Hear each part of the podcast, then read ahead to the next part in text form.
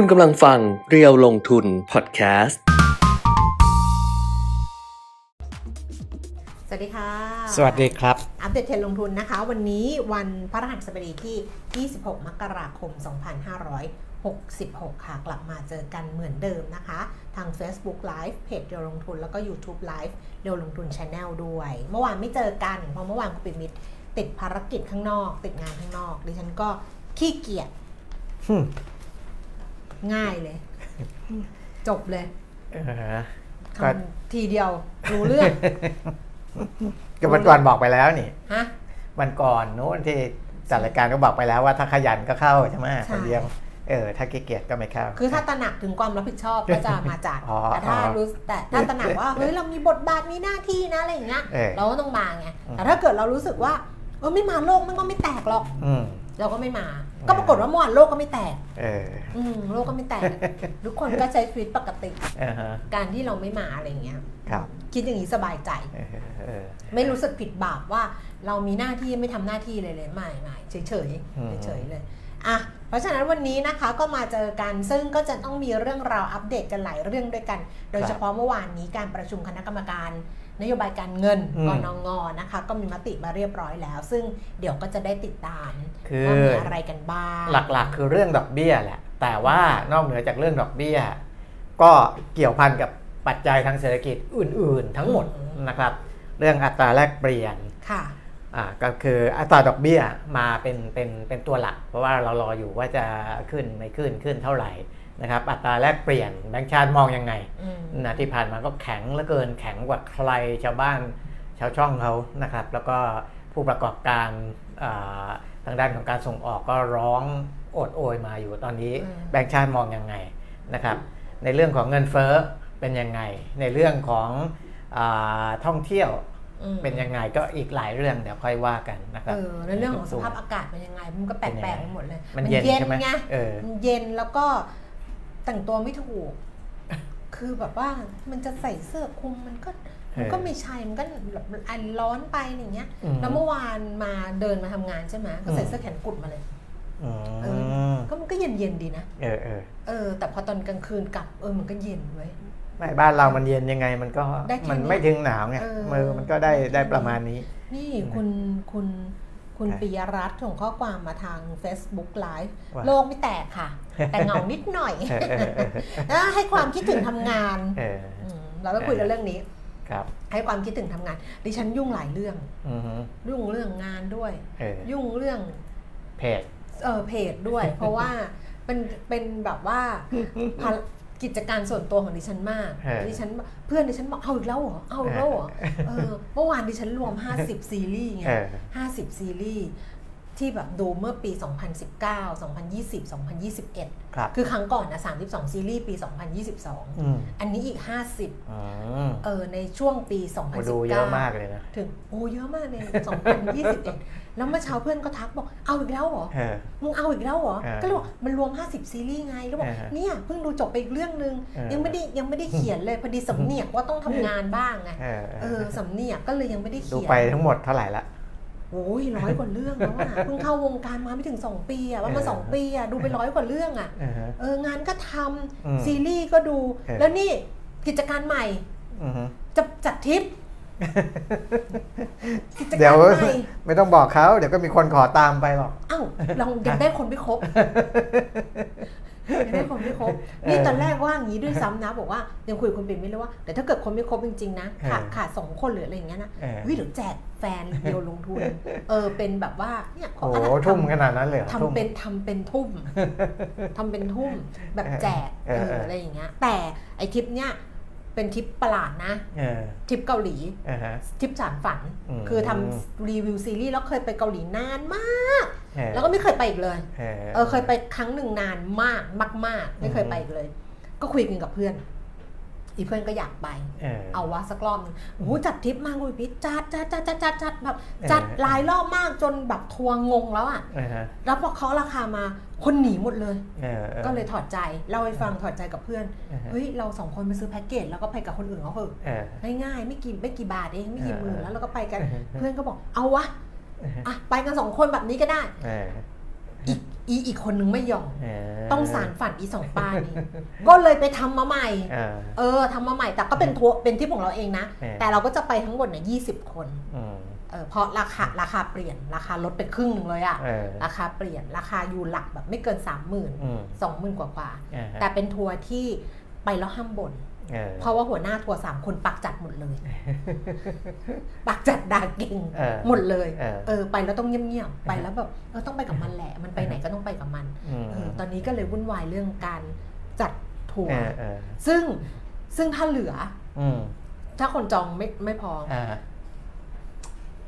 จะเอาโควต้ามาแบ่งให้โควต้าแบ่งให้เออฮะอืม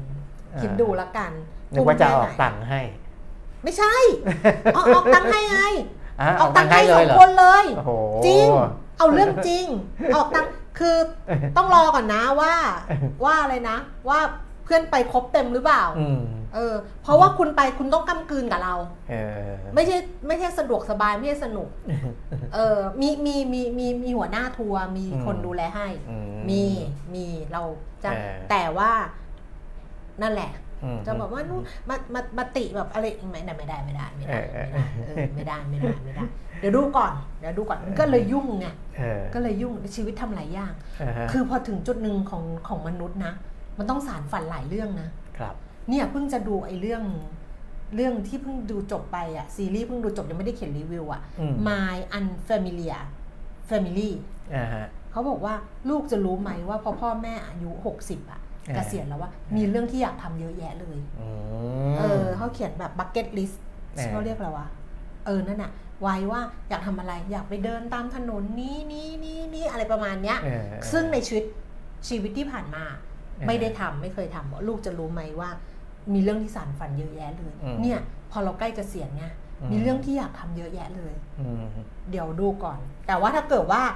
คนที่ดูอยู่แล้วบอกว่า อุ๊ยอยากไปด้วยจัง อยากอะไรด้วยจังลำบาก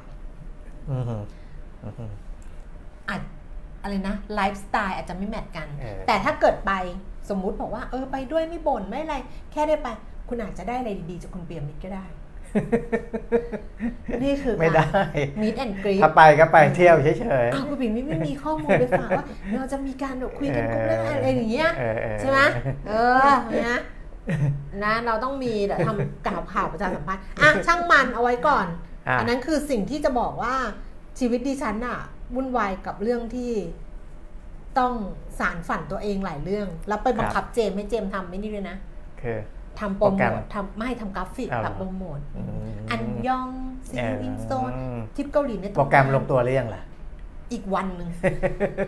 เขาส่งมาแล้วเออต้องเขาส่งมาแล้วรอปโปรรากฏแกรมก่อนเขาส่งมาแล้วบอกว่า อีป้าก็ดูดูกันแล้วบอกวันที่สี่กูยกออกไปทั้งวันเลยได้ไหมเออคือไอ้ที่เขามีบางไปช็อปเขาชอบไปช้อปปิ้งอะพาไปอืมสูตรศพไปไม่ได้จริงๆเอาออกไปได้ไหมแล้วเดี๋ยวก็นั่นแล้วก็เราก็เอาเราของเราไปเสียบเออแล้วให้เขาจัดอยู่อีกทีนึงว่าอืมจะเป็นยังไงเดี๋ยวถ้าเกิดโปรแกรมลงตัวเราก็ลงตัวครับนี่บอกให้ฟังให้อิจฉาเฉยอืมแล้วไปเขามีให้เลือกสองอ่าสองพีเรียดดิฉันก็บอกแน่นว่า นี่ไปพีเรียดแรกนะ เพราะว่าพีเรียดหลังเนี่ยฝนมันจะตกนะครับฝนตกวันนี้วันนี้วันนี้ถ้าไปอย่างนี้นะเนี่ยอุณหภูมิมันบอกว่าแม่บอกว่ากูก็เช็คแอปพยากรณ์อากาศล่วงหน้าว่าจะไปเออว่าฝนตกเราไม่ไปเออเราก็ขยับมาอะไรอย่างเงี้ยเออเออเอาเอาอะเอา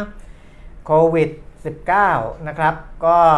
ตอนนี้มันปี 23 แล้วอะนะ ก็ยังก็ยังมีอยู่แต่ว่าเราสนใจไปที่จีนนะครับ แต่ในตาราง รายงานของ Worldometer เนี่ยตอนนี้จีนไม่รายงานเข้ามาแล้วอืมนะก็สรุปให้ฟังว่าอ่า 10 อันดับแรกที่มีผู้ติดเชื้อโควิดสะสมสูงสุดนะครับก็มีสหรัฐอเมริกาอันดับหนึ่งนะ104 ล้านคนนะครับอินเดีย 45 ล้านคน ฝรั่งเศส 39.5 ล้านอือหือเยอรมนี 37.7 ล้านนะครับบราซิล 36.8 ล้านคนที่ติดเชื้อสะสมนะ ญี่ปุ่นเป็นอันดับ6นะครับ32.2 เกาหลีใต้เป็นอันดับ 7 30 ล้านคนอืมอิตาลีอันดับ 8 25 ล้านนะครับ อังกฤษอันดับ 9 24 ล้าน แล้วก็รัสเซียเป็นอันดับ 10 22 ล้านคนนะก็มี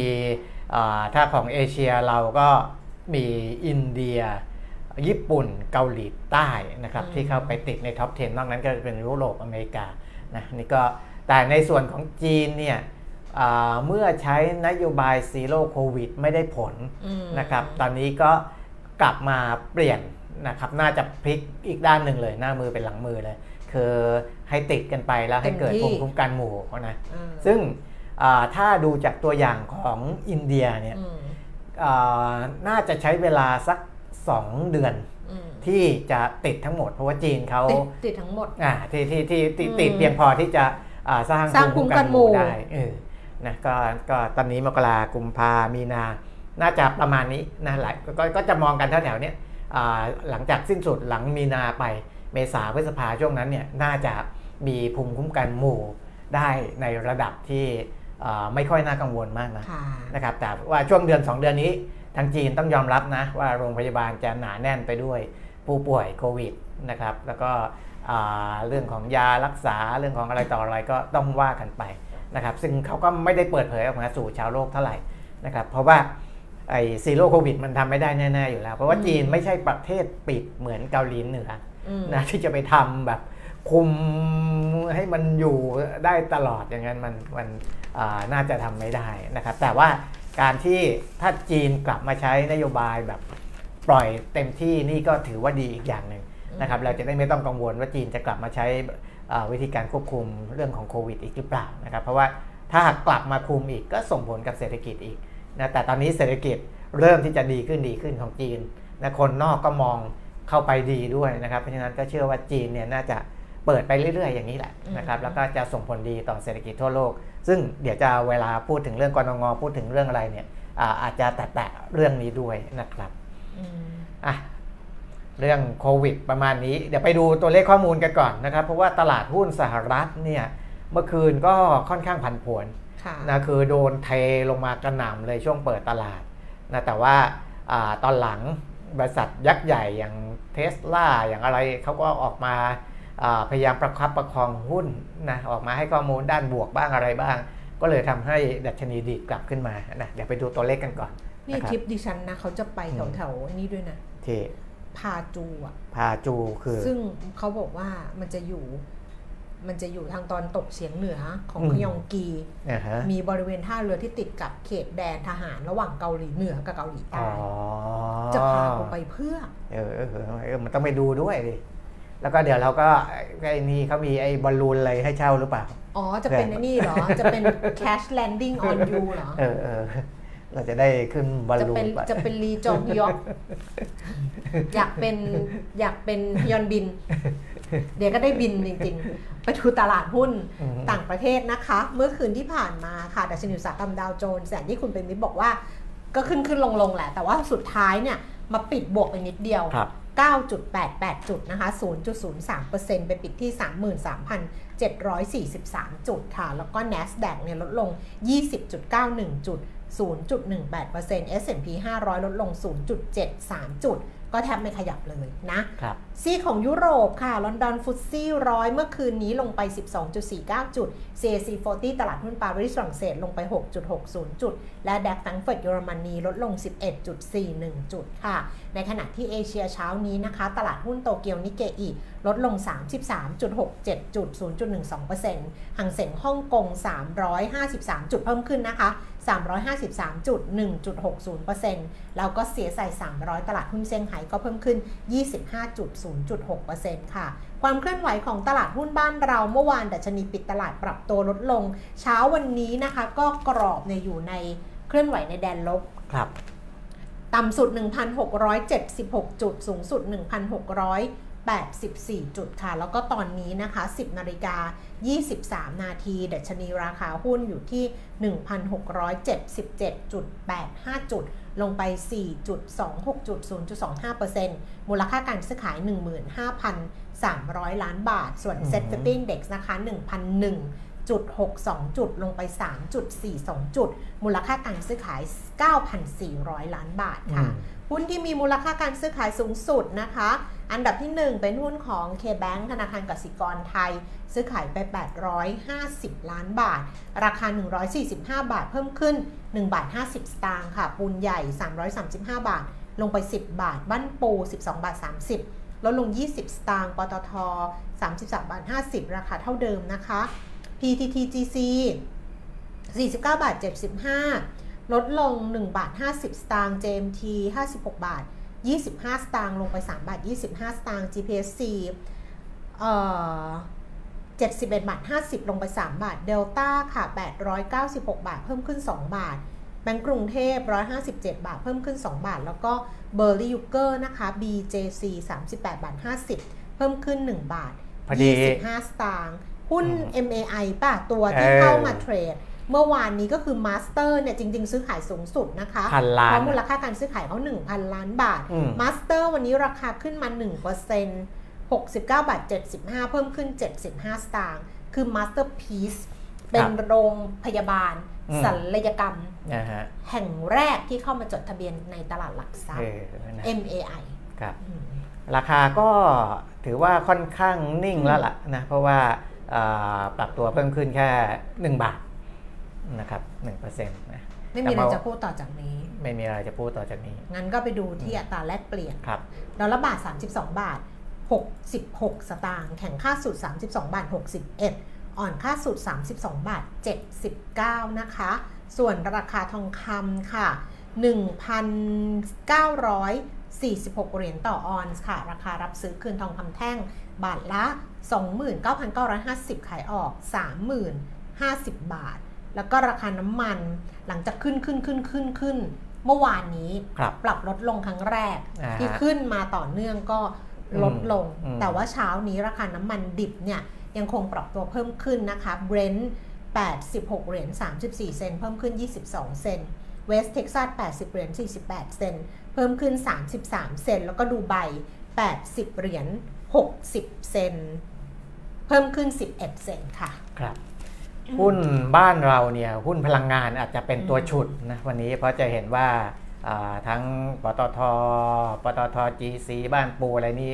อ่าลงหมดเลยนะ GPSC แต่ว่าหุ้นแบงก์วันนี้บวกถือว่าค่อนข้างดีนะครับ เพราะว่าบวกมาเปอร์เซ็นต์กว่าอะไรเงี้ยก็ถือว่าอ่าสูงนะของแบงก์กรุงเทพของเคแบงก์ก็บวกได้เปอร์เซ็นต์กว่านะครับอ่าแล้วก็หุ้นที่มีข่าวนะครับอื่นๆ เฉพาะตัวนะอืมอย่างอ่า หุ้นหุ้นบริษัทที่อยู่ในเครือเดียวกัน ก็คือ Ford กับ F Smart นะครับ Ford นี่บวกไป 11%กว่าละ F Smart ก็บวกต่ออีกนะ บวกจริงๆ ก่อนหน้านี้ก็มามามาเยอะแล้ว ก็บวกไปอีก 8%กว่านะครับเพราะว่าเขาาทั้งคู่เนี่ยเขาก็มีส่วนถือหุ้นในบริษัทที่ทำตู้เต่าบินอันนั้นอันนั้นเรารู้อืมอยู่แล้ว แต่ว่าของใหม่เนี่ยจะเป็นตู้เป็นเป็นเป็นแท่น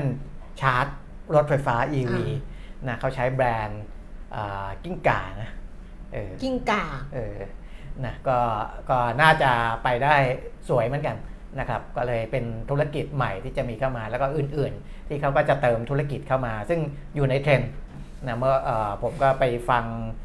สัมมนาได้ช่วงนี้ออกไปเมื่อวานที่ออกไปเนี่ยก็ไปไปเติมความรู้เติมนู่นเติมนี่ไปฟังคนอื่นพูดบ้างนะครับ เรื่อง EV ก็ คิดว่าน่าจะเป็นเทรนที่ที่ยังไงก็ต้องมาแหละนะเพราะรัฐบาลสนับสนุนด้วย แล้วก็ภาคเอกชนก็ลุยกันค่อนข้างเต็มที่นะครับ ก็เทรนตัวนี้มันมาอยู่แล้ว เพราะฉะนั้นธุรกิจที่เขาทำอิงเทรนแต่ไม่ใช่อิงเทรนแบบที่พูดลอยๆ เพื่อสร้าง story ให้กับตัวเองนะ ต้องทำได้ด้วยนะทำได้ด้วย มันก็มีโอกาสที่จะเติบโตไปพร้อมกับเทรนของธุรกิจนะครับ อันนั้นก็ว่ากันไปนี่ในส่วนของตลาดหุ้นไทยส่วนตลาดหุ้นต่างประเทศเนี่ย อีลอนมัสก์เองเนี่ยเขาเห็นหุ้นเขาอ่าที่ผ่านมาก็ก็ไม่ค่อยดีอะนะเทสลาอิงนะครับก็เลยออกมาให้ข่าวแล้วก็ให้ความมั่นใจกับบรรดาอ่าผู้ถือหุ้นนะครับ เพราะว่ากำไรต่อหุ้นในไตรมาสที่ 4 ปี 65 ของสหรัฐเนี่ยเขาประกาศผลการดำเนินงานค่อนข้างไวกว่าเรานะค่ะบริษัทใหญ่ ๆเขาเนี่ยแม้จะโอ้โห เป็นบริษัทที่มีธุรกิจระดับโลก แต่เวลาเขารวบรวมตัวเลขข้อมูลเพื่อที่จะเปิดเผยข้อมูลให้กับผู้ถือหุ้นผู้ลงทุนเนี่ยค่อนข้างเร็วนะครับเทสลาอิงกำไรต่อหุ้นไตรมาส4เนี่ยออกมาสูงกว่าที่นักวิเคราะห์คาดนะครับนักวิเคราะห์คาดไว้ว่าจะมีกำไรต่อหุ้นสัก 1.13 ดอลลาร์ต่อหุ้นนะ ก็ออกมา 1.19 นะครับอืมก็ดีกว่าที่คาด แล้วก็รายได้รวมก็สูงกว่าที่นักวิเคราะห์คาดด้วย นักวิเคราะห์คาดไว้ 2.416หมื่นล้านดอลลาร์นะครับ ออกมาจริง 2.432 นะครับ ก็ดีจุดสี่หนึ่งหกหมื่นล้าน20,000ล้านสอะองหมื่นล้าน2.4หมื่นล้านเออแต่ว่ามันมันมันมันไปต่างกันต่างจากเป้าหมายไอ้ตรงข้างหลังไงสองจุด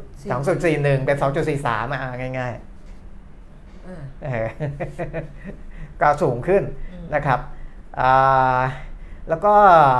ทางด้านอีลอนมัสเขาก็อ่าให้ความมั่นใจกับผู้ถือหุ้นนะว่าอ่านับจนถึงเดือนมกราคมปีนี้เนี่ย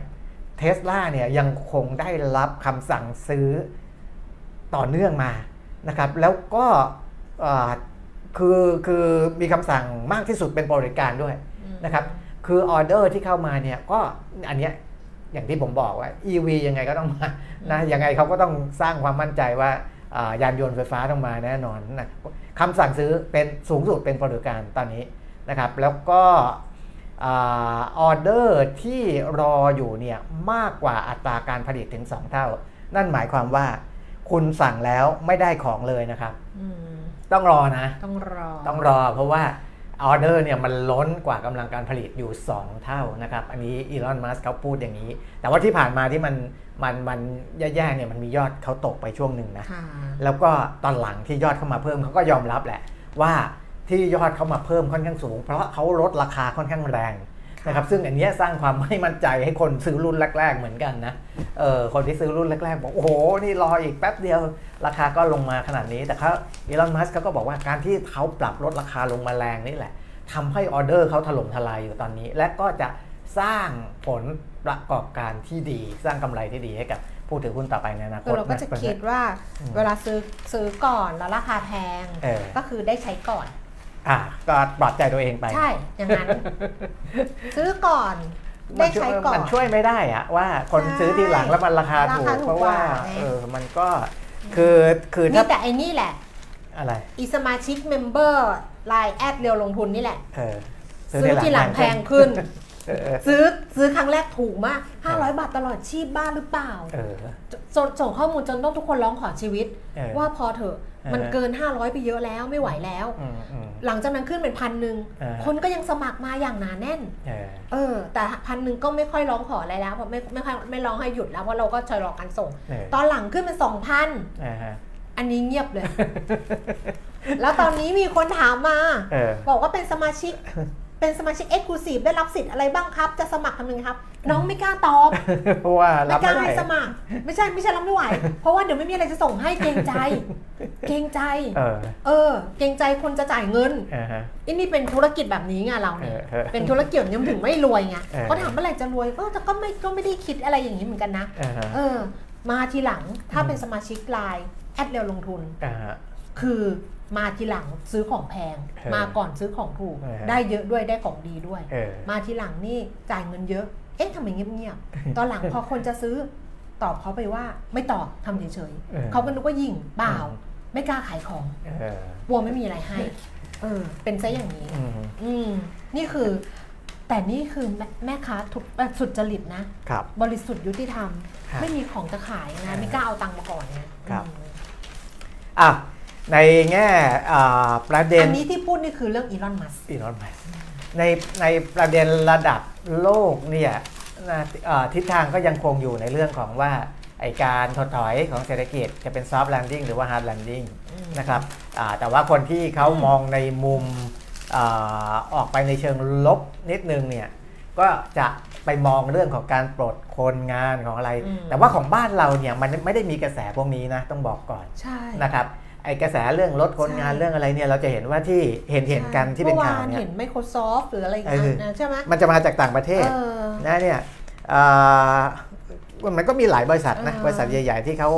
ลดกันอาจจะเพราะนะครับคนคนเขาเยอะเยอะเกินทีเยอะเนี้ยหรือเปล่าหรือว่าอะไรในเขาปรับมุมรูปแบบมองของนักเศรษฐศาสตร์ที่เขามองในเชิงแรงงานเนี่ยอ่าเขาก็บอกว่าอันนี้แหละเป็นสัญญาณที่เศรษฐกิจมันจะถดถอยอืม เพราะว่าภาคเอกชนเองเขาก็ต้องประเมินตัวเขาเองอืมว่าคือถ้าเขาคิดว่าเศรษฐกิจในอนาคตมันจะดีขึ้นและอืมธุรกิจของเขาก็ยังประคับประคองได้เนี่ย เขาจะลดคนทำไมอืม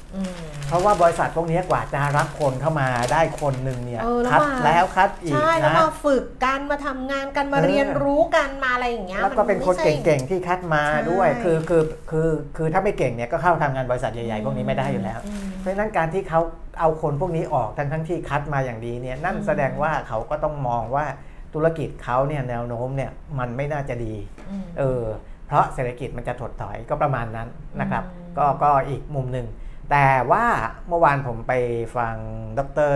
กลับศักดิ์อืมภูตระกูลนะอืมเออก็อ่าเป็นอะไรนะประธานอ่าสสภาภาธุรกิจธุรกิจตลาดทุนตลาดทุนไทไทยยอ่าแล้วก็เป็นเป็นอยู่ในแบงก์กรุงเทพด้วยนะครับ ก็อ่าฟังแล้วเหมือนกับดรกอบศักดิ์เนี่ยเปลี่ยนเป็นท่าท่าทีทีอืมอยู่บ้างเหมือนกันนะครับในเชิงของเศรษฐกิจโลกและเศรษฐกิจไทย เพราะว่า อ่าดรกอบศักดิ์เริ่มเสียงอ่อนลงที่มองว่าเศรษฐกิจจะแย่ในปีนี้นะครับ เพราะดูแล้วเงินเฟ้อในระดับโลกก็เริ่มอ่อนลงนะครับอ่าปัจจัยต่างๆ จีนเปิดประเทศเร็วขึ้นนะอะไรต่างๆเหล่านี้นะครับ แต่ที่น่าสนใจก็คือว่าอ่าดรกอบศักดิ์บอกว่า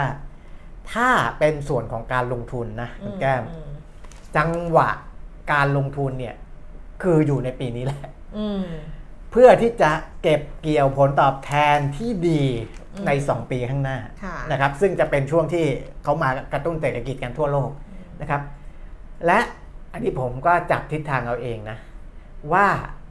อ่าการลงทุนที่น่าสนใจก็เหมือนกับที่ผมบอกเลยนะครับในประเทศไทยและในกลุ่มอืมอาเซียน เพราะผลกระทบจากสถานการณ์ชะลอตัวทางเศรษฐกิจ หรือจะมี recession หรืออะไรก็แล้วแต่เนี่ยในฝั่งของอเมริกาอืมยุโรปนะครับ จะไม่ส่งผลมาถึงไทยแบบแบบเต็มๆ อาจจะมีหางเลขนิดหน่อยค่ะนิดเดียวนิดเดียวนะครับ เพราะของเรามีมีอย่างอื่นที่ที่มันมันมันแข็งแกร่งกว่านั้นเยอะนะครับอาจจะมีกระทบมาบ้างเรื่องส่งออกเรื่องอะไรมันก็ต้องต้องกระทบอยู่แล้ว เพราะว่าเราต้องพึ่งพาอ่าทางฝั่งยุโรปทางฝั่งอเมริกาด้วยนะครับ ก็เพราะฉะนั้นอ่าไทยการลงทุนเนี่ยอืม ทั่วโลกเลยนะครับตลาดทุนทั่วโลก ปีนี้เป็นปีจังหวะที่ที่ซื้อได้นะแล้วก็ฟังมองเงี้ยแต่ในไทยเนี่ยเป็นพิเศษที่เราไม่ถูกกระทบจากเศรษฐกิจโลกในรอบนี้นะเพราะฉะนั้นมันก็จะมีอะไรที่มันเป็นเสน่ห์ดึงดูดอีกแบบหนึ่งนะครับอันนั้นให้โปรยเป็นภาพใหญ่ๆไปก่อน เพราะว่าเดี๋ยวไปดูตัวเลขของแบงก์ชาติแล้วก็คงจะเห็นอะไรชัดเจนขึ้นนะครับอะมาถึงเรื่องอาการขึ้นดอกเบี้ยก่อนนะ เอาของแบงก์ชาติก่อนแล้วกันนะแก้ม ว่าเดือนกุมภาไม่มีวันหยุดเลยเนาะไม่มีวันหยุดเลย แต่ว่ามันทำงานน้อยมันกี่วันล่ะ28หรือที่เข้าไป29ดูนี่ทำไมรู้ป่ะเออที่เข้าไปดูว่าเดือนกุมภาวันหยุดไหมไม่ใช่แบบจะไปเที่ยวไปเลยนะเออเออคือจะดูว่าไปซื้อจะจะจะแวะไปซื้อของช็อปดีมีคืนอะเออเผื่อมีวันหยุดอะไรเงี้ยไม่อยากไปสองทิ้นเนี่ยซื้อไอ้พวกอะไรนะอุปกรณ์ใช้ในบ้านนี่ก็ได้เหมือนกันใช่ไหมได้ได้เออทุกห้องย่นงห้องน้ำอะไรนี่นะ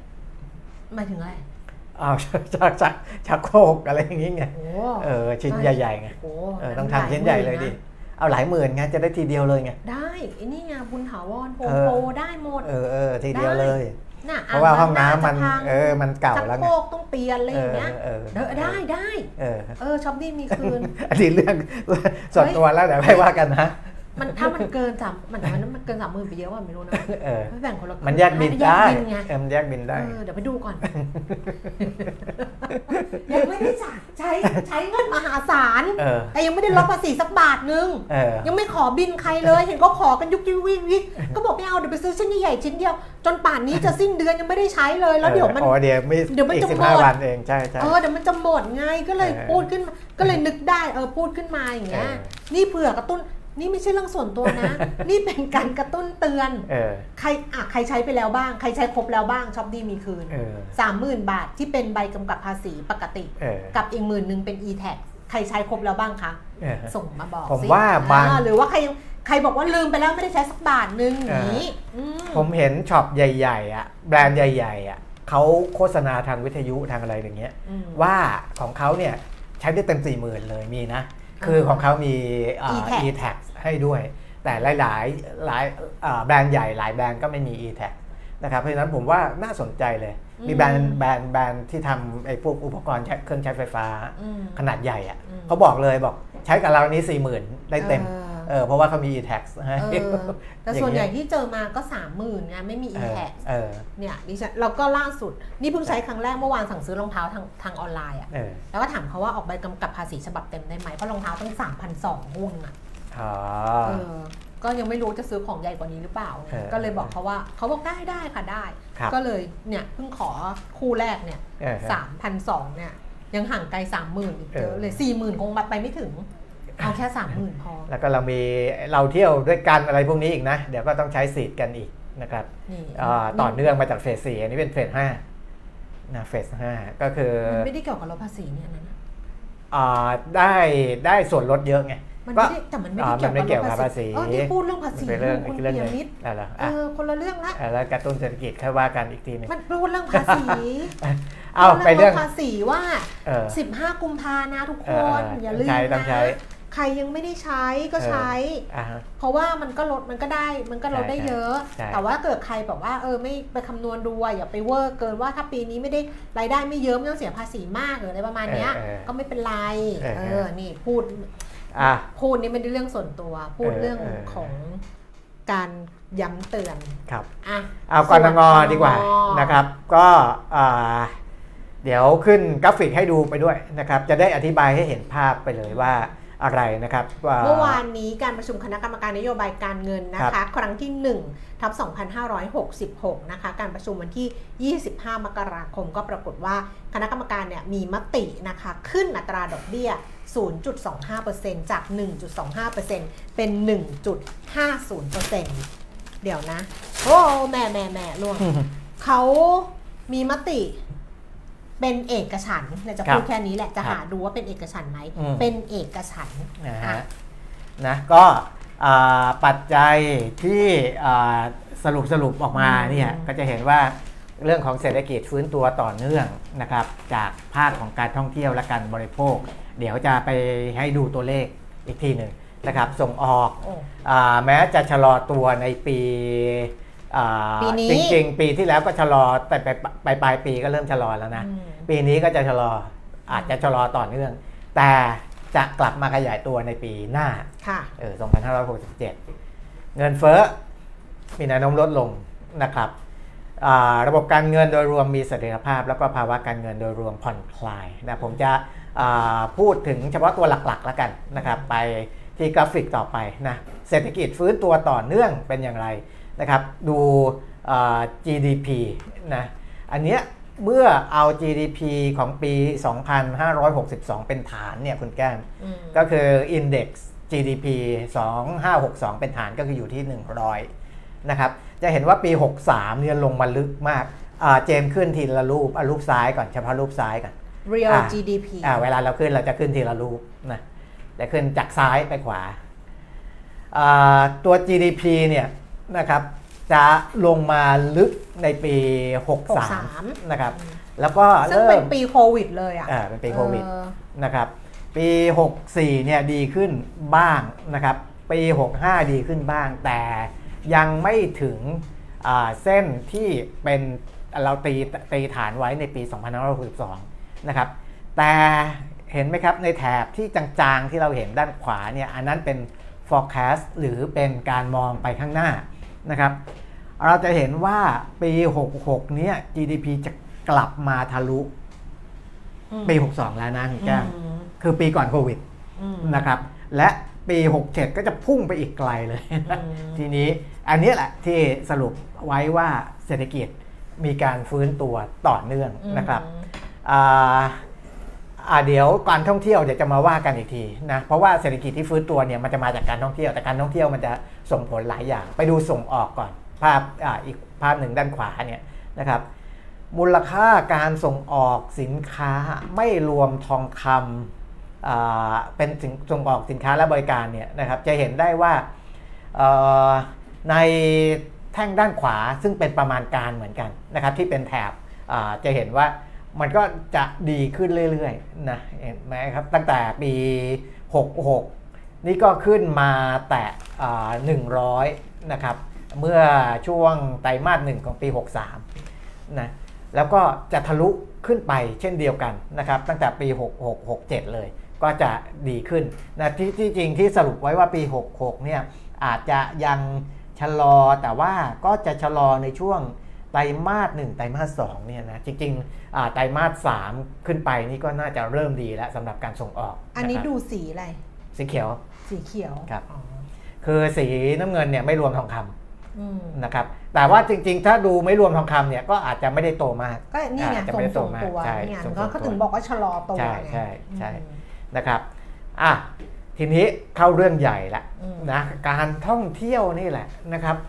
เอ่อที่เราพูดถึงท่องเที่ยวมันดีอย่างงู้นอย่างนี้เนี่ยมันดียังไงมันส่งผลต่ออะไรบ้างนะครับเนี่ยจากภาพกราฟแท่งที่ทางแบงค์ชาติทำไว้เนี่ยจะเห็นชัดเจนว่า ปี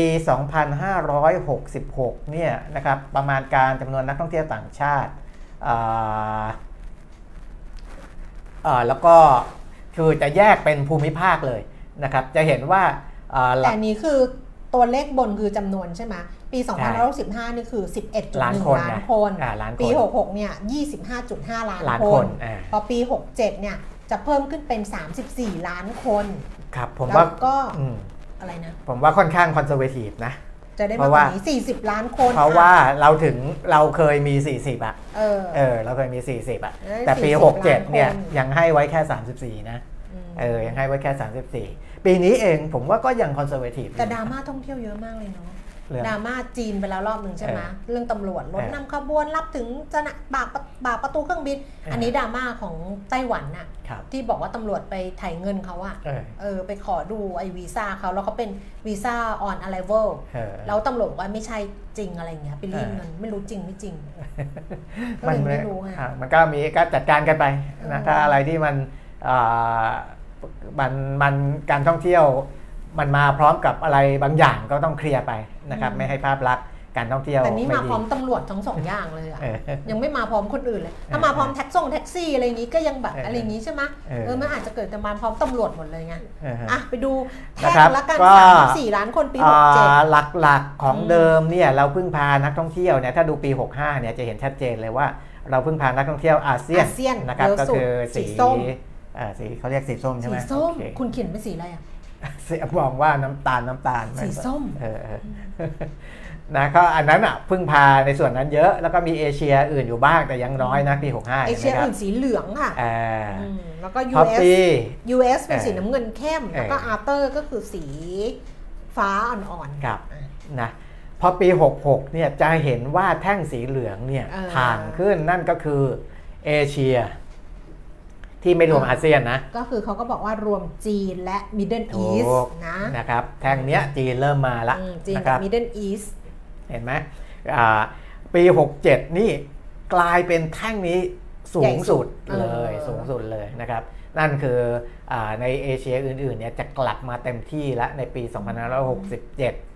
นะอ๋อมียุโรปหน่อยนึงนะยุโรปกับอเมริกาเนี่ยนิดหน่อยไม่ค่อยเยอะสีสีในปี 65 เนี่เอยอไม่เห็นยุโรปเลยนะ เดี๋ยวนะ ยุโรปกับอเมริกาอะไรเข้มกว่ากัน ยุโรปยุโรปเข้มกว่าอ๋อสิยุโรปสิเห็นอเมริยุกาโรปเห็นไม่อเมริกาเออค่อนข้างจางคือ 65เนี่ยแทบไม่เห็นอเมริกาเลยนะเออเออแล้วพอ 66 ก็เริ่มเห็นเออ67 ก็น่าจะทรงๆยุโรปก็เพิ่มขึ้นนะคะ แต่คที่รับเพิ่มขึ้นมากๆก็คือจีนอาจคือ other เอเชียที่ไม่ใช่อาเซียนแล้วก็เออเป็นรวมจีนรวม Middle Eastครับการเพิ่มขึ้นของการท่องเที่ยวไปดู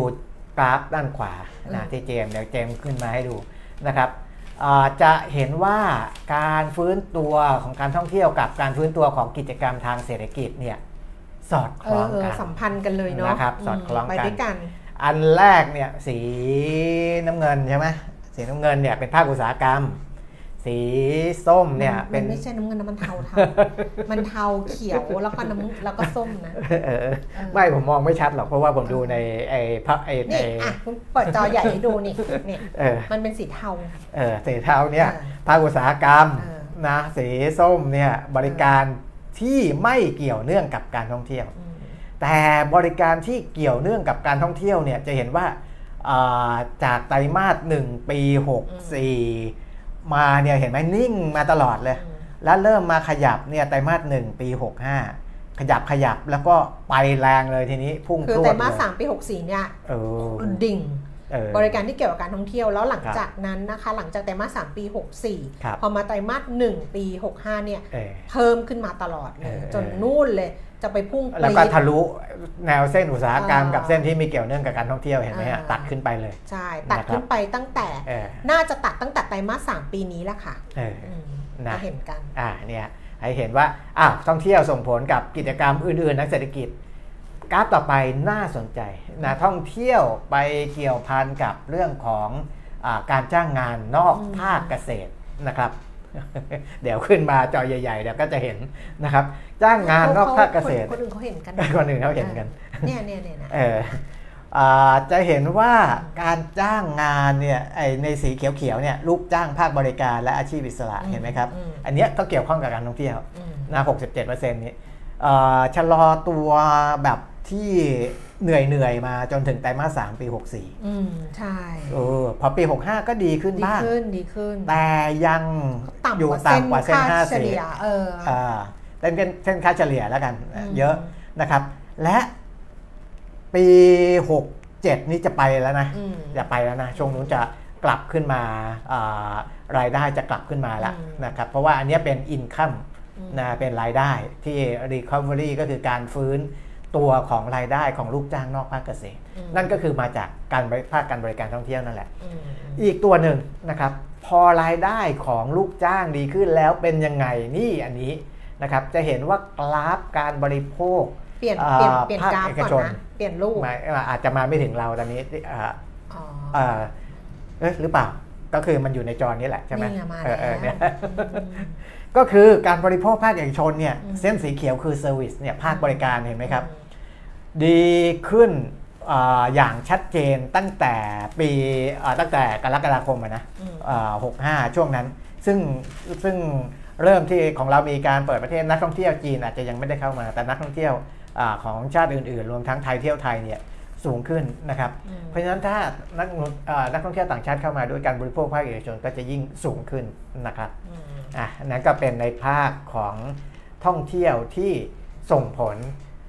ไปทุกระนาบอืมนะครับทีนี้มีอีกตัวหนึ่งที่สรุปไว้เป็นบูเลตเมื่อกี้นี้ก็คือเรื่องของเงินเฟ้อนะครับอืมอ่าดูชาร์ตนี้นะครับเอ่อราคาพลังงานและสินค้าโภคภัณฑ์ปรับลดลงอย่างชัดเจนเนี่ยซึ่งเราจะเห็นได้นะครับตั้งแต่เอ่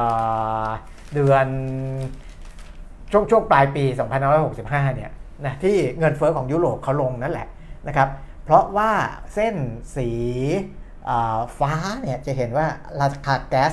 ก๊าซธรรมชาติเนี่ยนะครับลดลงแบบอืมวูบลงมาเลยอืมนะนั้นส่งผลดีมากนะครับกับในฝั่งยุโรปแล้วก็ทั่วโลกด้วยนะครับทำให้อ่าทิศทางเงินเฟ้อทิศทางราคาพลังงานอะไรต่างๆ ลดลง ราคาน้ำมันก็ลดลงบ้างแต่ไม่ได้เยอะนะ ดูไบอะเห็นป่ะเส้นสีส้มก็ลงมาบ้างแต่ลดลงนิดหน่อยแต่อืมราคาอาหารลดลง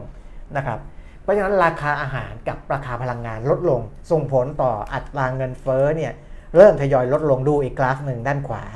นะครับของบ้านเราเนี่ยจะเห็นว่าอัตราเงินเฟ้อพีคในช่วงของไตรมาสที่ 3 ปี 2565 นะครับ หลังจากนั้นก็ค่อยๆ ทยอยลดลงมาเรื่อยๆ นะครับ และยังจะลงต่อเนื่องไปตอนปี 66 เนี่ย ลงไม่ได้เยอะนะ จะเห็นว่าอืมอาพอลงมาเยอะแล้วจะเริ่มมาทรงๆทรงๆ ทรงๆ ทรงๆ ละนะ แต่ก็ยังถือว่าเป็นการ ค่อยๆ ทยอยลดลงไปนะค่ะอันนี้คือเหตุผลทั้งหลายทั้งปวงที่ทำให้ธนาคารแห่งประเทศไทยอ่าใช้วิธีการขึ้นอัตราดอกเบี้ยแต่ขึ้นแบบค่อยเป็นค่อยไป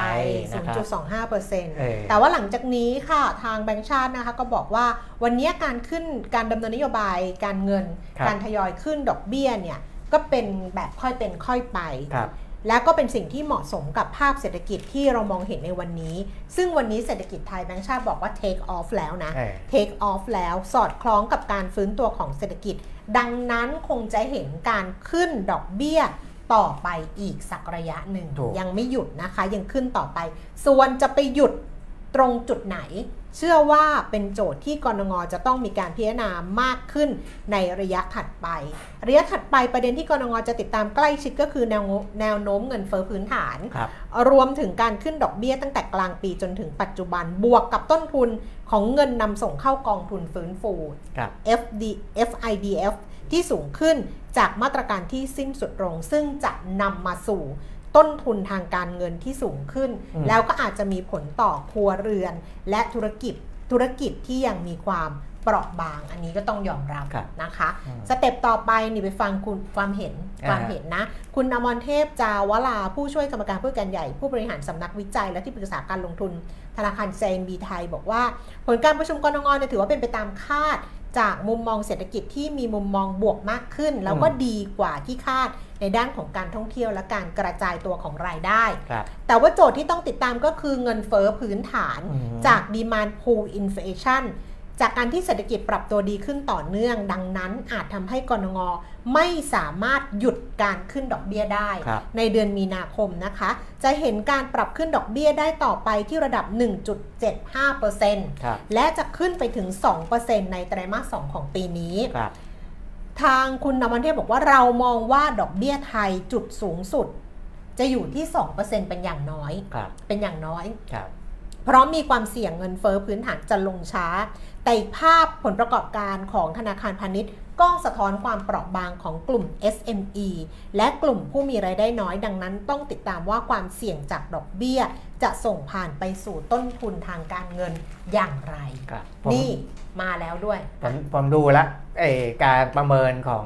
แต่ละสำนักเนี่ยอืม CIB ไทยใช่ไหมใช่ที่ที่คุณใช่แก้มบอกเนี่ยให้แบบดอกเบี้ยที่เป็นปลายทางเนี่ยสูงสุดเลยนะ2%โดยเฉพาะครึ่งแรกครึ่งปีแรกนะ ใช่แต่มาสองใช่แต่มาสองสองเปอร์เซ็นต์ซึ่งเออยังไม่มีสำนักไหนผมสำรวจเออสำนักใหญ่ๆนะอืมหลักๆเนี่ยหนึ่งจุดเจ็ดห้าเออ นี่ให้สองเออ แต่ที่นี่ให้ไปสองละให้ไปสองเออนะเขาก็มีเหตุผลของเขานะ อย่างที่บอกอืมเออ ให้ไปนี่ไงทางทางทางกรุงไทยบอกว่า ครับก็อาจจะเห็น 1.75 ถึง 2%ช่วงกลางปีนี้ อ่าอาจจะขึ้นได้ 1-2 ครั้งอะไรอย่างเงี้ย ครับ แต่ว่าประเด็นที่มองทั้งแบงก์ชาติมอง แล้วก็บรรดา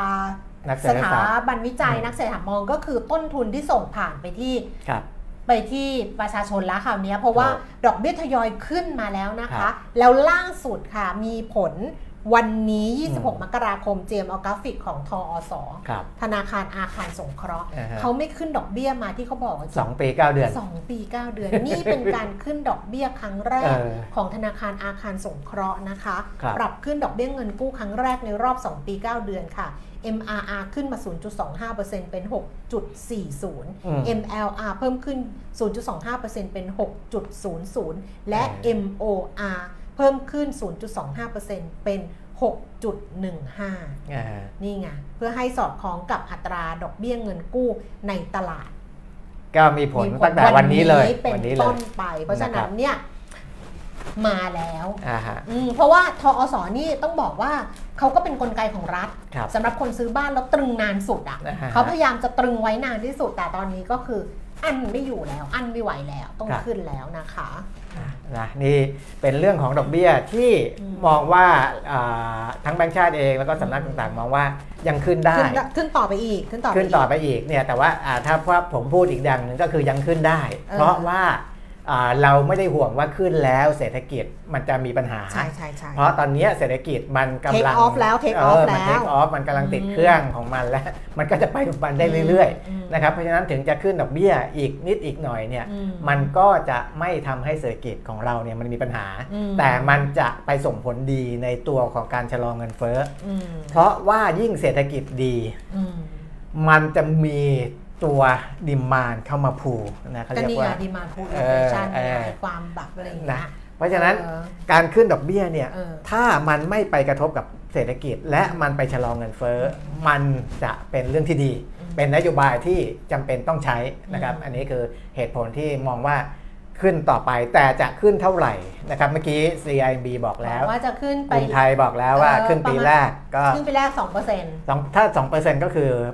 ต้องขึ้นอีก 0.5 ว่าตอนนี้มันก็1.5อีกสองเขาบอกอีกสองอีกสองครั้งอ่าอืมนะครับกรุงไทยก็อาจจะยังแทงกักไว้อยู่อ่านนะครับว่าจะขึ้น 1 ครั้งหรือ 2 ครั้งอืมนะครับเอ่อกรุงศรีก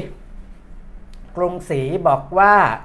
จะมีการคาดว่านะทางทางสำนักกรุงศรีคาดว่าจะมีการปรับขึ้นอัตราดอกเบี้ยนโยบาย 0.25%ไปสู่ 1.75%สำหรับการประชุมในเดือนมีนาคมนี้ อันนี้มองคล้ายๆกันหมดอะว่ามีนาเนี่ย น่าจะขึ้นอีก 0.25อืมนะครับอ่าเหตุผลที่กรุงศรีเขาบอกจะขึ้น เพื่อสร้างขีดความสามารถในการปรับนโยบายหากมีความจำเป็นในอนาคตอืมนะครับเพราะถ้าไม่ขึ้นเนี่ยเดี๋ยวเวลามันอะไรมันกึกกักกึกกักขึ้นมาเนี่ยมันมันมันจะมีไม่มีไม่มีอ่าช่องในการปรับอาอันนี้เพื่อเพิ่มสร้างขีดความสามารถในการปรับนโยบายเช่น ถ้าขึ้นไปแล้วรู้สึกว่า เอ้ยมันยังมีปัญหาอะไรไหม่นั่นลงได้นะลงได้ไงไม่ใช่ไม่ใช่ว่าดอกเบี้ยมันจะลงไม่ได้นะครับได้ถ้าถ้าเขาใช้คำอย่างนี้เนี่ยสร้างขีดความสามารถในการปรับนโยบาย นั่นหมายความว่าดอกเบี้ยขึ้นไปแล้ว ถ้ามันมีอะไรเกิดขึ้นยังสามารถปรับลงได้นะครับ และเขามองว่าเมื่อแบงก์ชาติขึ้นรอบมีนาคมนี้แล้วเนี่ยจะตรึงไว้ที่ระดับนี้เลยนะครับ จะตรึงไว้นะก็ก็เพราะฉะนั้นจุดสูงเนี่ยจะอยู่ที่ 1.75ไม่ถึง2มห้องค้ากสิกรไทยบอกว่ามีแนวโน้มที่ดอกเบี้ยนโยบายของแบงก์ชาติจะขึ้นไปที่ 1.75%อันนี้เหมือนกันให้หนึ่งจุดเจ็ดห้าอ่าเหตุผลเหมือนกันว่าเพื่อรักษา policy space เตรียมพร้อมรับมือสถานการณ์ต่อไปในระยะข้างหน้าอันนี้มองมองเหมือนกันกับกรุงศรีเมื่อกี้นะครับ และประเมินว่าอ่าก็จะก็จะตรึงไว้ในในในในในระดับนั้นนะครับ ก็จะอยู่ประมาณนี้นะจะอยู่ประมาณนี้ ส่วนในเรื่องของอัตราแลกเปลี่ยนคุณแก้มแน่นอนอะแบงก์ชาติต้องต้องได้รับคำถามนะครับว่าอัตราแลกเปลี่ยนเนี่ยแบงก์ชาติมองยังไงมันแข็งขึ้นมานะครับเขาตอบว่ามีไหมส่วนการแข่งค่าของเงินบาทเออ แข่งค่าขึ้น แหม อย่างกับแบบนัดกันมา จริง ๆ ก่อนเข้ารายการไม่คุยกันเลเออยไม่มีการคุยกัน ถ้าอันไหนโยนมาแล้วไม่ได้อ่านก็จะบอกว่าไม่รู้พอดีกลางอยู่เออกลางอยู่ ต่อเลยว่าต่อเลยส่วนการแข่งค่าของเงินบาท แข่งค่าขึ้น 4-5%หากเทียบกับดอลลาร์เออแล้วก็แข่งค่าขึ้น 2%หากเทียบกับประเทศอื่นครับๆหลักๆ สะท้อนพื้นฐานของเศรษฐกิจไทยเออที่ฟื้นตัวต่อเนื่อง เป็นประเทศที่ได้อานิสงส์จากการท่องเที่ยวจีนแบบโดยตรงเลยเออบวกกับ การดำเนินนโยบายการเงินของต่างประเทศที่เริ่มมีท่าทีว่าดอกเบี้ยเนี่ยเริ่มจะถึงจุดสูงสุด ก็ทำให้ดอลลาร์อ่อนค่าลงเออดังนั้นการเคลื่อนไหวของเงินบาทที่แข่งค่าขึ้น ถือว่าสมเหตุสมผลอืมยังไม่พบปัจจัยที่ผิดปกติครับไม่มีประเด็นต่อการดำเนินนโยบายการเงินของกรงงจากการแข่งค่าของเงินบาทครับทุนสำรองทางการของแบงก์ชาติที่ปรับเพิ่มขึ้นในช่วงต้นปีส่วนหนึ่งก็มาจากการเข้าไปดูแล ค่าเงินบาทเพิ่มขึ้นครับเพราะว่าช่วงต้นปีเนี่ยค่าเงินบาทผันผวนอืมนะคะทำให้สินทรัพย์ในรูปดอลลาร์ในทุนสำรองเนี่ยปรับตัวเพิ่มขึ้นครับเงินบาทที่แข่งค่าขึ้นแสดงว่าแบงก์ชาติซื้อซื้อดอลลาร์อ่าฮะซื้อดอลลาร์ครับแล้วก็ไปทำให้บาทไม่ไม่ได้แข็งอ่อนด้อ่าอ่าไม่ไม่ด้ไม่แข็งด้มากเกินไปโป๊ะเกินไปอะเออคือแต่ซื้อว่าดอลลาร์ไว้อะเออเออเงินบาทที่นี่นี่สุบซิบกันเอง เงินบาทที่แข็งค่าขึ้นสตลาดอ่า สะท้อนว่าตลาด price in อืมศักยภาพประเทศไทยไปแล้วครับทำให้เป็นเหตุผลที่นักลงทุนเนี่ยเข้ามาลงทุนในสินทรัพย์เสี่ยงในประเทศไทย เพราะน่าลงทุนมากขึ้น แต่ว่าแบงก์ชาติบอกว่าเราก็เฝ้าติดตามอยู่ แต่ไม่ได้มีประเด็นที่จะต้องติดตามเป็นพิเศษนะคะ นี่คือคุณปิติดิษยทัศน์นะคะครับจากแบงก์ชาติ มีตัวเลขนิดนึงว่าทุนสำรองระหว่างประเทศของแบงก์ชาติสิ้นสุด 13 มกราคมเนี่ยเพิ่มขึ้นมาอยู่ที่ 224,320 ล้านเหรียญอืมเพิ่มขึ้น 7,688 ล้านเหรียญหรือ 3.5%ถ้าเทียบกับปี 65 ซึ่งทุนสำรองอยู่ที่ 216,632 ล้านเหรียญนะคะ เนี่ยแบงก์ชาติก็บอกว่าทุนสำรองที่เพิ่มขึ้นก็คือการเข้าไปดูแลค่าเงินบาทด้วยการ ซื้อดอลลาร์ถูกทำให้ดอลลาร์ในทุนสำรองเนี่ยมันเพิ่มขึ้นครับนะคชัรับดเจนหมดเลยนะเออแต่ว่าถึงอย่างไรก็ตามก็ไม่ไม่ถึงกับแทรกแซงมากเกินไป เพราะว่าใช่ใช่ไม่บาทได้ก็ยังแข็งต่อเนื่องนะครับก็คือถ้าเพราะทำสะมากท้อนศักยภาพทางเศรษฐกิจของถ้าเราทำทำมากมันก็ฝืนไงเออเออมันก็เท่ากับการฝืนฝืนอืมกลไกแต่ว่า ปล่อยเลยก็ไม่ได้ไงครับต้องทำบ้างไงเออเพื่อให้แบบเขารู้จังหวะเขามีประสบการก็ณ์เขาดีเยอะกว่าเราเราอย่าไปรู้เลยเอย่างที่แบงค์ชาติบอกอะเราไม่รู้ ว่าว่าอ่าถ้าในหนึ่งเดือนเนี่ยของเราแข็งขึ้น 5.6%เมื่อเทียบกับดอลลาร์สหรัฐ อืม แต่ว่าที่อื่นเขาก็แข็งค่าขึ้นด้วยนะครับที่แบงก์ชาติบอกว่าอืมอาของเราอาจจะเทียบกับคู่แข่งอื่นๆ อาจจะสักสูงกว่าเขาอีกสักสองอะก็คือที่อื่นเขาก็ใช่แข็งขึ้นมา3เราเราแข็ง3%กว่าเขาสองเปอร์เซ็นต์ เออนั่นแหละ นะเยนก็แข็งขึ้นมา 3%ที่ผมบอกแล้วนะวอนแข็งขึ้นมา 3%หยวนแข็งขึ้นมา 2.9%อย่างเงี้ยเราก็จะแข็งกว่าเขามากหน่อยมากหน่อย เพราะว่าเศรษฐกิจของเราอ่าดูดี ดูดีกว่าที่ที่ที่อื่นสวยๆสะบัดบ๊อบแต่ว่าเรื่องสส่งวยๆเหรอเออมเรื่องหส่งออกเนี่ยเทรนด์คล้าย ๆ กันนะเออของเรากับเกาหลีใต้เนี่ยเกาหลีใต้เนี่ยชะลอลงต่อเนื่องเป็นเดือนที่ 7 นะครับอืมของบ้านเราก็ คล้ายๆกันนะแต่ว่าเอ่อในส่งออกของบ้านเราก็ต้องต้องถามว่าเป็นปัญหาไหมก็ต้องดูเหมือนกันนะในเชิงโครงสร้างภาพใหญ่นะว่าเอ่อคือคือทุกอย่างอะก็ต้องต้องศึกษาติดตาม เพราะว่าไอ้โลกของเรามันแข่งขันกันเยอะนะครับไม่ว่ากับเวียดนามกับอ่าหรือว่าประเทศอื่นๆนะก็อ่าต้องดูนะว่าถ้าเกิดโครงสร้างอ่า การผลิตสินค้าส่งออกอะไรต่างๆ ของเราเนี่ยมันมันถึงทางตันในบางตัวเนี่ยอืมมันก็ต้องไปหาสร้าง value added ในตัวอื่นก็มันก็ที่ยากเออเหมือนกันนะที่มันจะทำให้สามารถส่งออกได้เออหรือแข่งขันได้ เหมือนกันอืมนะครับที่ผมไปฟังนักเศรษฐศาสตร์เขาพูดกันเนี่ยอืม GDP ของบ้านเราเนี่ยคุณแก้มอืมเราจะดันให้ตายยังไงเนี่ยมันก็เราถามว่ามันจะไป 3 4 5แล้วมันจะไปสูงกว่านั้นได้ไหม มันยาก มันโตเต็มศักยภาพถูกนะศักยภาพมันมีแค่นี้ใช่เวลาที่เขาพูดกันอะใช่เขาถึงบอกว่าถ้ามันโตเต็มศักยภาพ ศักยภาพมันมีแค่นี้เออแต่ที่ผ่านมามันต่ำกว่าศักยภาพเอออัอันนั้นคุณก็ต้องไปทำให้มันเติบโตได้ตามศักยภาใช่พใช่เออศักยภาพมีเท่าไหร่อะก็ต้องให้มันได้เออตามนั้นไง แต่ถ้าเออจะให้มันโตไปสูงกว่านั้นมันต้องไป มันต้องปรับอีกใหญ่สต็ปในเชิงของโครงสร้างใหญ่ช่ทั้งหมดใช่นะมันต้องให้ศักยภาพโดยรวมอะมันขยับขึ้นไปเออเหมือนกับเราพยายามขยับไอ้เรื่องของรายได้ที่เราแบบมาจากประเทศที่แบบว่ามีรายได้เอ่อปานกลางค่อนสูงอะไรเงี้ยเราต้องเป็นรายได้เป็นประเทศที่มีรายได้สูงอะครับแต่มันไปไม่ถึงไงอืมมันต้องแบบขยับ เพราะถ้ามันขยับตรงนั้นได้มันก็ขยับนะทั้งก้อนเนี่ยยกฐานได้ แต่ตอนนี้มันยกฐานเนี่ยเออไม่ขึ้นครับเออนะมันต้องมีคนยกฐานนะ อะอันนี้ก็มัต้องมีนะต้องพึ่งการเมืองอะการเมืองเพราะคสุวดรท้ายอะจะต้องทไม่เพราะสุดท้ายอะถูกำมันมันจริงๆที่จริง ๆ ถ้าจะปรับปรับโครงสร้างใหญ่มันต้องพึ่งการเมืองนเพราะว่าพึ่งกเมันต้องได้รับการสนับสนุนจากภาครัฐด้วยใช่ใช่เออการเมืองมันต้องแบบอย่างเกาหลีใต้ตอนเนี้ยอืมก็เดือดร้อนไปถึงรัฐบาลแล้วนะอืมเรื่องส่งออกเนี่ยรัฐบาลเขาออกมาให้ข่าวเลยว่า เดี๋ยวเขาจะทำทุกวิถีทางอืมที่จะ ช่วยให้การส่งออกของเกาหลีกลับมาให้ได้อืมนะครับคือจากอืที่มชะลอชะลอแม้ว่าเศรษฐกิจของประเทศต่างๆ ที่ชะลอลงเนี่ยอืมเพราะว่าส่งออกไปจีนเนี่ยมันชะลอลงอืมแล้วก็ที่อื่นชะลอลงเหมือนเรานะครับเราก็ไม่ใช่ว่าส่งออกไปจีนจะอาจจะดีต่อเนื่องอืมก็ชะลอลงเหมือนกันตามที่จีนเขาปิดประเทศนั่นแหละนะครับแต่ว่าอ่าหลังจากจีนเปิดแล้วอาจจะดีขึ้นนะแต่ว่ารัฐบาลเกาหลีใต้ก็บอกเลยว่า เดี๋ยวจะดันส่งออกเต็มที่ ของบ้านเราก็บอกนะ ไม่ใช่ไม่ไม่บอก ในระหว่างที่แต่รัว่าฐบาลเกาหลีใต้นะจะเออดันส่งออกเต็มที่นะเออลิซ่าแบ็คพิงก็ได้รับการทาบทามว่าถ้าหมดสัญญากับเออ YG ไม่ต่อสัญญาเนี่ยอ่าลิซ่าจะได้รับค่าอืมค่าค่าค่าค่าตัวที่เออแบบว่าจะย้ายค่ายไม่ต่อกับ LG อะครับไอ้ยไม่ต่อกับ YG อะครับแสนล้านวอน แสนล้านวอนกี่ล้านบาท ประมาณ 3,000 กว่าละ3,000 ล้านบาท 3,000 ล้านบาท 3,000 ล้านเออเฉพาะค่าตัวลิซ่านะครับ2,600 ล้านบาทก็เออก็ไม่ไม่ไม่สูงเท่าไหร่นะ กองสลากพลัสสามารถจ้างเป็นพรีเซนเตอร์ได้นะ 2,000 ล้าน 3,000 ล้านเนี่ยมีเรื่องจะพูดอีกสองเรื่อง แต่เวลาจะหมดอะทำไอ้ยเวลาจะหมดอะเวลาเลยมาเยอะแล้วเลยอะมาเย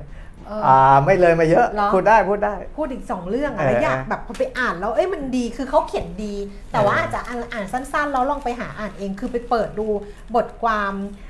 วาระ TDRI นะคะ อันนี้เป็นนักวิจัยจากสถาบันวิจัยเพื่อการพัฒนาประเทศไทย TDRI นะคุณธนิน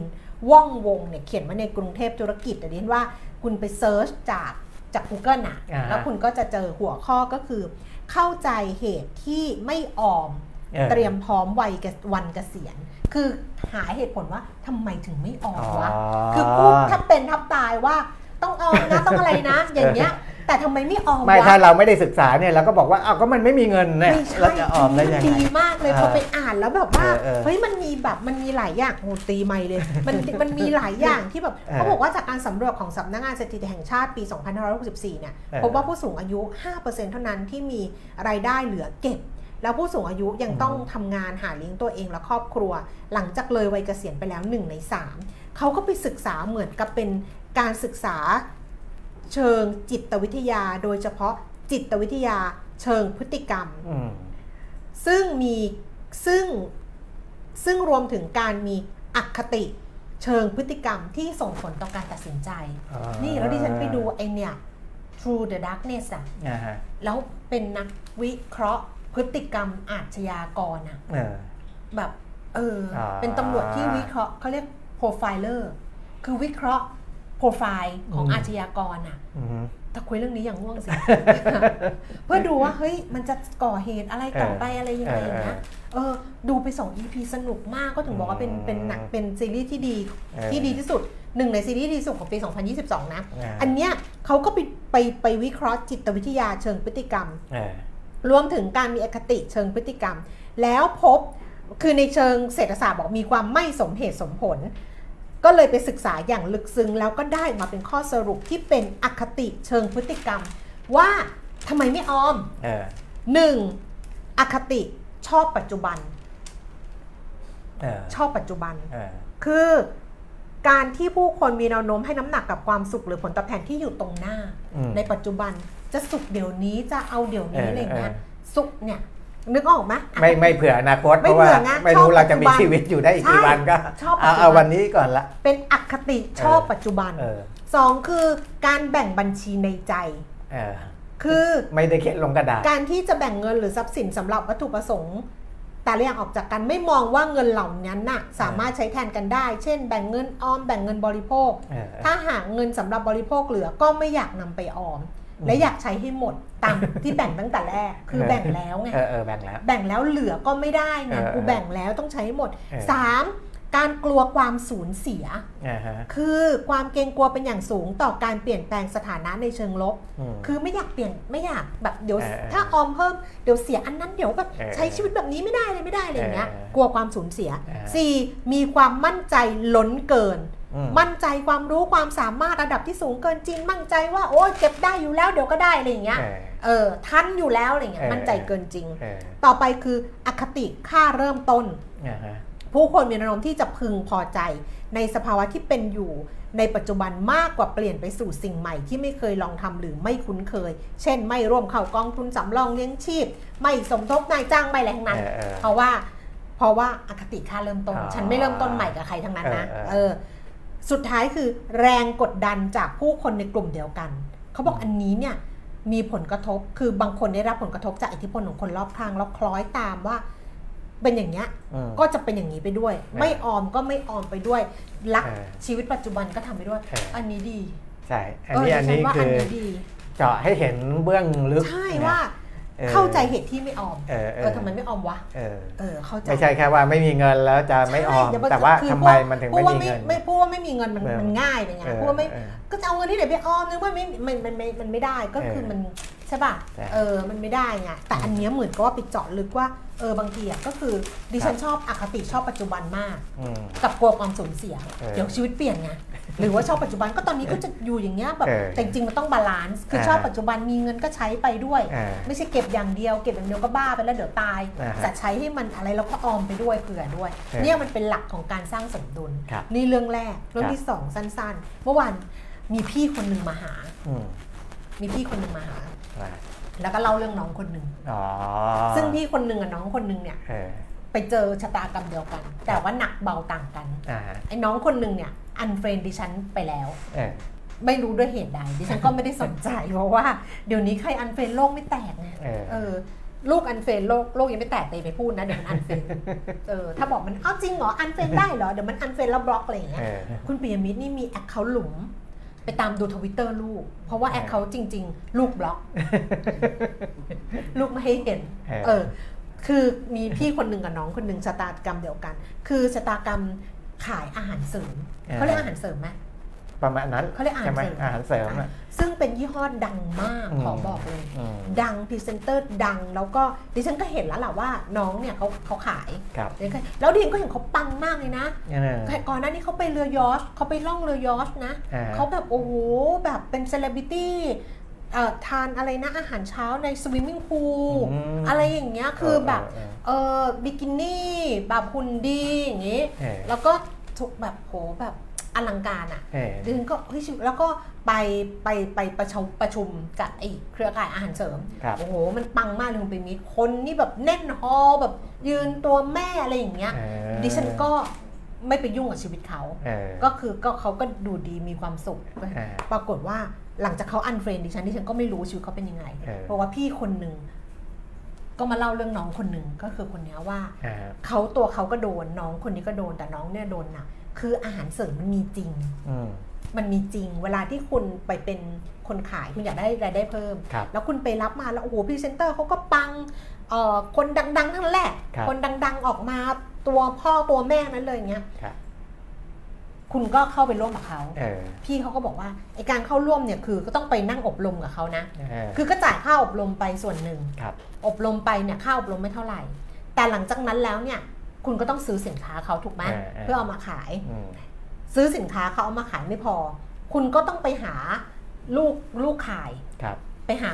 เขาบอกว่าเนี่ยดูไปดูมาเหมือนแชร์ลูกโซ่เหมือนกันดิฉันบอกมันไม่เออเหมือนตรงที่ว่าเขามีของไงครับเราต้องขายให้ได้เท่านั้นเองอะอืมว่าแชร์ลูกโซ่มันก็จะมันไม่มีของใช่ไหมอืมมีปะหรือมันมีไม่มันมีมีคุณมันมีภาพแต่อันนี้เขาดังไงเออเขาก็บอกอาหารเขาบอกของเขามีคุณภาพอืมพี่เขาบอกของมีคุณภาพ แต่ว่าพอพอเอามาพอซื้ออมของมาเนี่ยหนึ่งคือเราเนี่ยไม่ได้เป็นเซเลบริตี้หรือไม่ได้เป็นแบบดาราศิลปินอะไรที่แบบว่า หรือตัวปังๆที่จะขายได้ เขาขายไม่ออกอืมพอขายของไม่ออก แล้วเขาไปหาคนอื่นเนี่ยมาแบบอ่านมาติดต่อคุณปีมิตรญาติพี่น้องเนี่ยบอกไปเอาสามีเอาลูกมาทำธุรกิจด้วยกันเลย จะได้เป็นธุรกิจนี่เป็นธุรกิจของเรานะเราเป็นเจ้าของนะนู่นนี่นั่นเออเขาก็บอกว่าเขาก็ไปชวนน้องเออๆน้องมาทำไอ้น้องก็เห็นเออพี่น่าเชื่อถือเออก็มาทำปรากฏว่าทุกคนก็ไม่ได้ขายง่ายไงพอขายไม่ได้อืมอีทางเครือข่ายก็บอกว่า มันขายไม่ได้เพราะมันต้องลงแอดต้องยิงแอดเออต้องยิงแอดมันก็จะมีค่ายิงแอดใช่เขาบอกว่ามันหลายหมื่นมากเลยนะอืมดิฉันไม่เคยรู้เรื่องนี้ไงอืมค่ายิงแอดหลายหมื่นเขาบอกเขาตัวเขาว่าจ่ายไปประมาณสามสี่หมื่นอืมสามสี่หมื่นแล้วเขาก็บอกว่ามันเป็นเงินของเขาเองเขาก็คือเขาก็เสียดายเงินแหละ แต่ว่ามันก็ยังเป็นเงินของเขาครับก็ยังขายไม่ได้อืมอีนี้ก็บอกว่าต้องต้องลงเป็นแสนเออ ลงเป็นแสนรับรองขายได้แน่เขาบอกเขาไม่เอาแล้ว ถ้าลงเป็นแสนนะอืมเขาไม่เอา แต่ไอ้ลูกขายเขาไอ้น้องที่เขาไปหามาเนี่ยอืไม่มีเงินที่จะมายิงแอดพวกนี้ต้องไปกู้เออไปกู้แล้วก็บอกเอ้ยกู้มันเลยเพราะว่าขายได้แน่ๆปรากฏว่ามันก็ขายไม่ได้เออแล้วกลายเป็นหนี้ครับเพราะว่ากู้เงินมาเพื่อจะมายิงแอดอะไรเนี่ยแหละอืมพี่เขาเลยบอกเขารู้สึกบาปแล้วว่าเขาเนี่ยเหมือนไปชวน ไปชวนคนอื่นมาเดือดร้อนกับเขา คือตัวเขามีเงินเขาก็ใช้เงินเก็บเขาไปลงอาครับเสียก็เสียไป แต่คนอื่นไม่มีแล้วไปกู้มามันก็ไม่ใช่เรื่องแล้วหรือเปล่า และน้องคนหนึ่งที่เขาบอกดิฉันเนี่ยเขาบอกคนเนี้ยหมดไปเป็นหลายหลายๆแสนนะคุณปิ่มเราก็ตอนเนี้ยแบบหมดเลยคือจบเลยอะอืมเออ จบเลยไม่รู้เป็นหนี้หรืออะไรเพิ่มหรือเปล่า อันเนี้ยจะพูดยังไงดีอะจะไปแอนตี้เขาก็ไม่ใช่ แต่ว่าจะบอกว่าให้ให้ให้มีจุด ตัดสินใจมะว่าเราจะเราทำได้ เราทำได้แค่ไหน เราเราอย่าไปเอาตัวพ่อตัวแม่ที่เป็น celeb celebrity เป็นตัวตั้งว่าเขาขายได้เยอะอยู่แล้วครับสองคือเราหยุดความเสียหายได้แค่ไหน เอออย่างนี้ได้ไหมคือโมเดลธุรกิจเนี้ยมันอืมใช้กันเยอะอืมนะครับอ่าที่เราเห็นเขาอบรมฟรีทางเอออ่าเนี่ย ดูนะในที่รายการอะไรมาที่อบรมฟรีมันคนอบรมฟรีเนี่ยเยอะมาก แต่นะครับว่ามันไม่ฟรีจริงไงก็จริงๆอะฟรีตอนอบรมอะแต่แต่ตอนว่าเข้าไปอะคนที่เข้าไปเนี่ยสมมุติว่าอบรมอืมฟรีพันคนเนี่ยในหนึ่งในในหนึ่งพันคนเนี่ยอืมไม่ใช่ว่าจะมีสินค้าในการขายของตัวเองที่จะไปทำเอาเทคนิคของเขาเนี่ยไปใช้ในการขายสินค้าได้เขาให้เอาของเขามาขายอ่าไม่บังคับเหรอไอ้พวกที่อบรมฟรีเนี่ยจะไม่บังคับจริงเหรอตอนตอนที่รับเข้าไป เขาจะไม่บังคับไปเอาสินค้าของเขาเหรอแต่ว่าพออบรมแล้วเนี่ยคุณจะตื่นตาตื่นใจมาก โอ้จะต้องขายจะต้องมีทีนี้จะหาสินค้าที่ไหนล่ะมาขายเออก็ต้องเอาจากคนที่อบรมนั่นแหละอืมเพราะว่าตอนอบรมเนี่ยเขาจะบอกเลยว่าถ้าไม่มีสินค้าเนี่ยเอานี่ไม่เป็นไรสเพราะว่าบายเลยอ่าเพราะว่าคนที่เข้าไปรับการอบรมเนี่ยเขาก็จะตั้งข้อสังเกตหรือว่าตั้งตั้งตั้งกำแพงตั้งแต่แรกอยู่แล้วว่าเขาจะอบรมไปทำไมในเมื่อเขาไม่มีสินค้าจะขายอืม ทางคนที่เขาจะอ่าให้การอบรมเขาก็บอกว่าไม่ต้องห่วงอืมนะคุณอบรมแล้วเนี่ยไม่มีสินค้ามาเอาที่เราอืมนะเรามีสินค้าให้อะไรพวกเนี้ยอ่ารับรองและขายดีเออรับรองขายดีเพราะว่านะทุกคนขายได้หมดแต่ต้องอย่าลืมว่าสินค้าที่เอาไปขายขายกันเนี่ยนะครับอ่าสินค้าเริ่มแรกต้องสินค้าดีก่อนนะ ถ้าสินค้าไม่ดีเออนี่จบตั้งแต่แรกอืมแต่ถึงแม้จะเป็นสินค้าดีอืมแต่เมื่อมีการขายกันเยอะๆเนี่ยเออ คือมันคนขายมันจะมากกว่าคนซื้อแล้วมันจะอืมแล้วแล้วใครจะไปซื้อล่ะเขาก็ต้องไปเลือกซื้ออากับคนที่น่าน่าเชื่อเชื่อถืถืออมีชื่อเสียงมีชื่อเสียงหรืออะไรอ่าอะไรอย่างนั้นมากกว่า เพราะฉะนั้นคนดังเนี่ยอาจจะขายได้มากกว่าเรา คนก็จะแห่ไปทางนั้นนะแล้วก็คนทั่วๆไปที่เอาไปขายเนี่ยก็จะขายพวกพวกเพื่อนคนรู้ฝูงจักพี่น้องมันก็มันก็เออนิดๆหน่อยๆมันไม่ได้เป็นตลาดใหญ่อืมนะแต่ ตลาดไม่ได้ใหญ่แต่คุณจะต้องใช้ต้นทุนในการมหาศาลอะไป boost เพื่อให้คนเห็นเนี่ยใช่จำนวนเยอะ เพราะฉะนั้นอ่าถ้าไม่ไม่ได้ใช่อ่าเป็นนักขายจริงอืมๆแล้วก็ไปทำตามเทคนิคที่เขาแนะนำมาอะไรเงี้ย ผมว่าไม่ work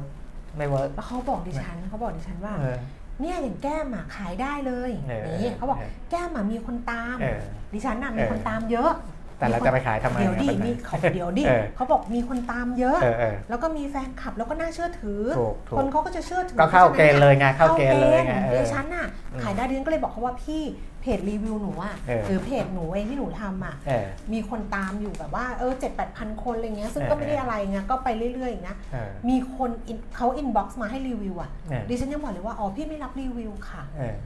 เขาก็บอกว่า เขาเอ้นั่นก็บอกว่าแต่ได้เงินนะบอกพี่ก็ไม่ได้ทำเพจหาเงินค่ะเออคือหนีงานก็ไม่ได้ไม่ได้หาทำหาเงินอืมไอไอเพจส่วนตัวก็ไม่ได้ทำหาเงินอย่างเงี้ยอืมแล้วดิฉันก็บอกเขาว่า ดิฉันก็บอกพี่คนนี้เมื่อวานว่า ดิฉันน่ะไม่ใช่ไม่ใช่แม่ค้าอืมดิฉันขายของไม่เก่งหรอกเออคือขนาดเหมือนกับทำบุญน่ะที่เขาตั้งกองกระถินกองพระป่านะฮะเออ ถ้าบอกให้ดิฉันน่ะตั้งกองกระถินกองพระป่าอืมดิฉันก็จะถามเลยว่า แล้วเราต้องเงินเราต้องพิมพ์ไปแจกคนไปเนี่ยแหละเออเออดิฉันทำไม่เป็นเออคือจะมาเอาแบบคุณปีมีต้องซองไปดิฉันทำไม่เป็นเออดิฉันก็จะถามเลยว่าอยากได้เท่าไหร่คะเออกองเท่าไหร่ถ้าบอกว่าอยากได้3ามแสนนึงก็บอกว่าอนุโมทนาไปข้างหน้าเลยค่ะเออไม่มีให้ราคาหาให้ไม่ได้เออคือเป็นคนอย่างนี้ไง เออ ขายอะไรไม่ได้หรอกเออเนี่ยจะขายทวงขายไม่ได้เลยว่าจะแจกอะเดี๋ยวค่อยว่ากัน อันนี้เล่าให้ฟังเฉยๆว่า เขามาเล่าให้ฟังเราก็ตกใจเพครัราะบเราแต่จริงๆเราเคยมีน้องเล่าให้ฟังอยู่แล้วเล่าอืมบอกโอ้ยพี่มันนู่นนี่นั่นอะไรเงี้ยอืมอืมแต่อันเนี้ยเราก็ตกใจว่าอ๋อขนาดแบบว่า ยี่ห้อเนี้ยเรารู้จักครับแล้วก็เป็นคนดังแล้วเราก็เห็นไลฟ์สไตล์ของของน้องที่ไปขายอะว่าโอ้โหเขาฟู่ฟ้ามากอะไรอย่างเงี้ยแล้วมันพังเลยคุณปิ่นอืมคือบอกว่ามันพังแล้วเขาก็แบบ เป็นซึมเศร้าเป็นอะไรอย่างเงี้ยเพราะเขาเครียดอืมอ๋อมันเครียดจากการไอ้นี่ด้วย โดนคนที่เขาไปชวนอะเออก็มาด่าด้วยเออว่าเนี่ยหลอกใช่ไหมอะไรอย่างเงี้ยเออขายไม่เห็นได้เลยนู่นนี่นั่นเออเออไหนบอกว่าปังไงแบบพี่ก็แบบถ่าถ่ายรูปลงสลูหลาอะไรประมาณนี้ ก็เลยก็เลยเครียดเออเพราะฉะนั้น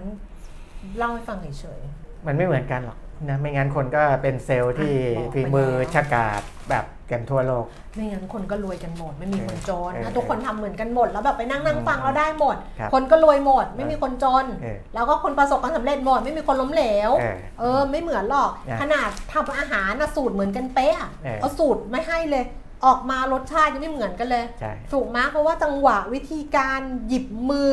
ความร้อนของอะไรอย่างเงี้ยเออตั้งกระทะ เวลาเป็นวินาทีมันเออ มันละเอียดแล้วมันก็เป็นเรื่องของแต่ละเฉพาะ ใช่ คนทำออกมา หั่นนี่ยังหั่นออกมาหั่นเนื้อยังแบบอร่อยไม่เท่ากันเลย ครับ นั่นแหละเพราะฉะนั้นมันก็ดูแล้วกันว่าเราทำอะไรได้ ก็อืม อย่ารีบกระโดดเข้าใส่เวลาใครเขามาชวนอ๋อทำอะไรนี่ช็อปดีมีคืนมีคนใช้ครบแล้วด้วยใช่นะ คุณสมบูรณ์บอกว่าใช้ที่เซนทรันเออ เป็น e-tax ได้ด้วยนะครับเหรอเออนะนี่ไงเนี่ยแหละก็ได้ด้วย แต่ดิฉันก็จะไม่ใช้ถึงสี่หมื่นไงดิฉันก็ใช้สามหมื่นพอแล้วเอาลดก็แล้วแต่เดี๋ยวไปดูชักโครกก่อนแล้วเดี๋ยวค่อยว่ากันอะวันนี้เวลาเกินมาเยอะเลยค่ะอ่าฮะขอบคุณมากเลยนะคะ ที่อุตส่าห์ฟังกันมาจนถึงตอนนี้นะคะ ข้าวปลาอาหารก็ไม่ต้องกินกันแล้วเพราะจะเที่ยงแล้วเนี่ยเดี๋ยวพรุ่งนี้มาเจอกันละกันครับเออพรุ่งนี้เจอกันนะคะ วันนี้เราไปแล้วนะคะ สวัสดีค่ะสวัสดีครับ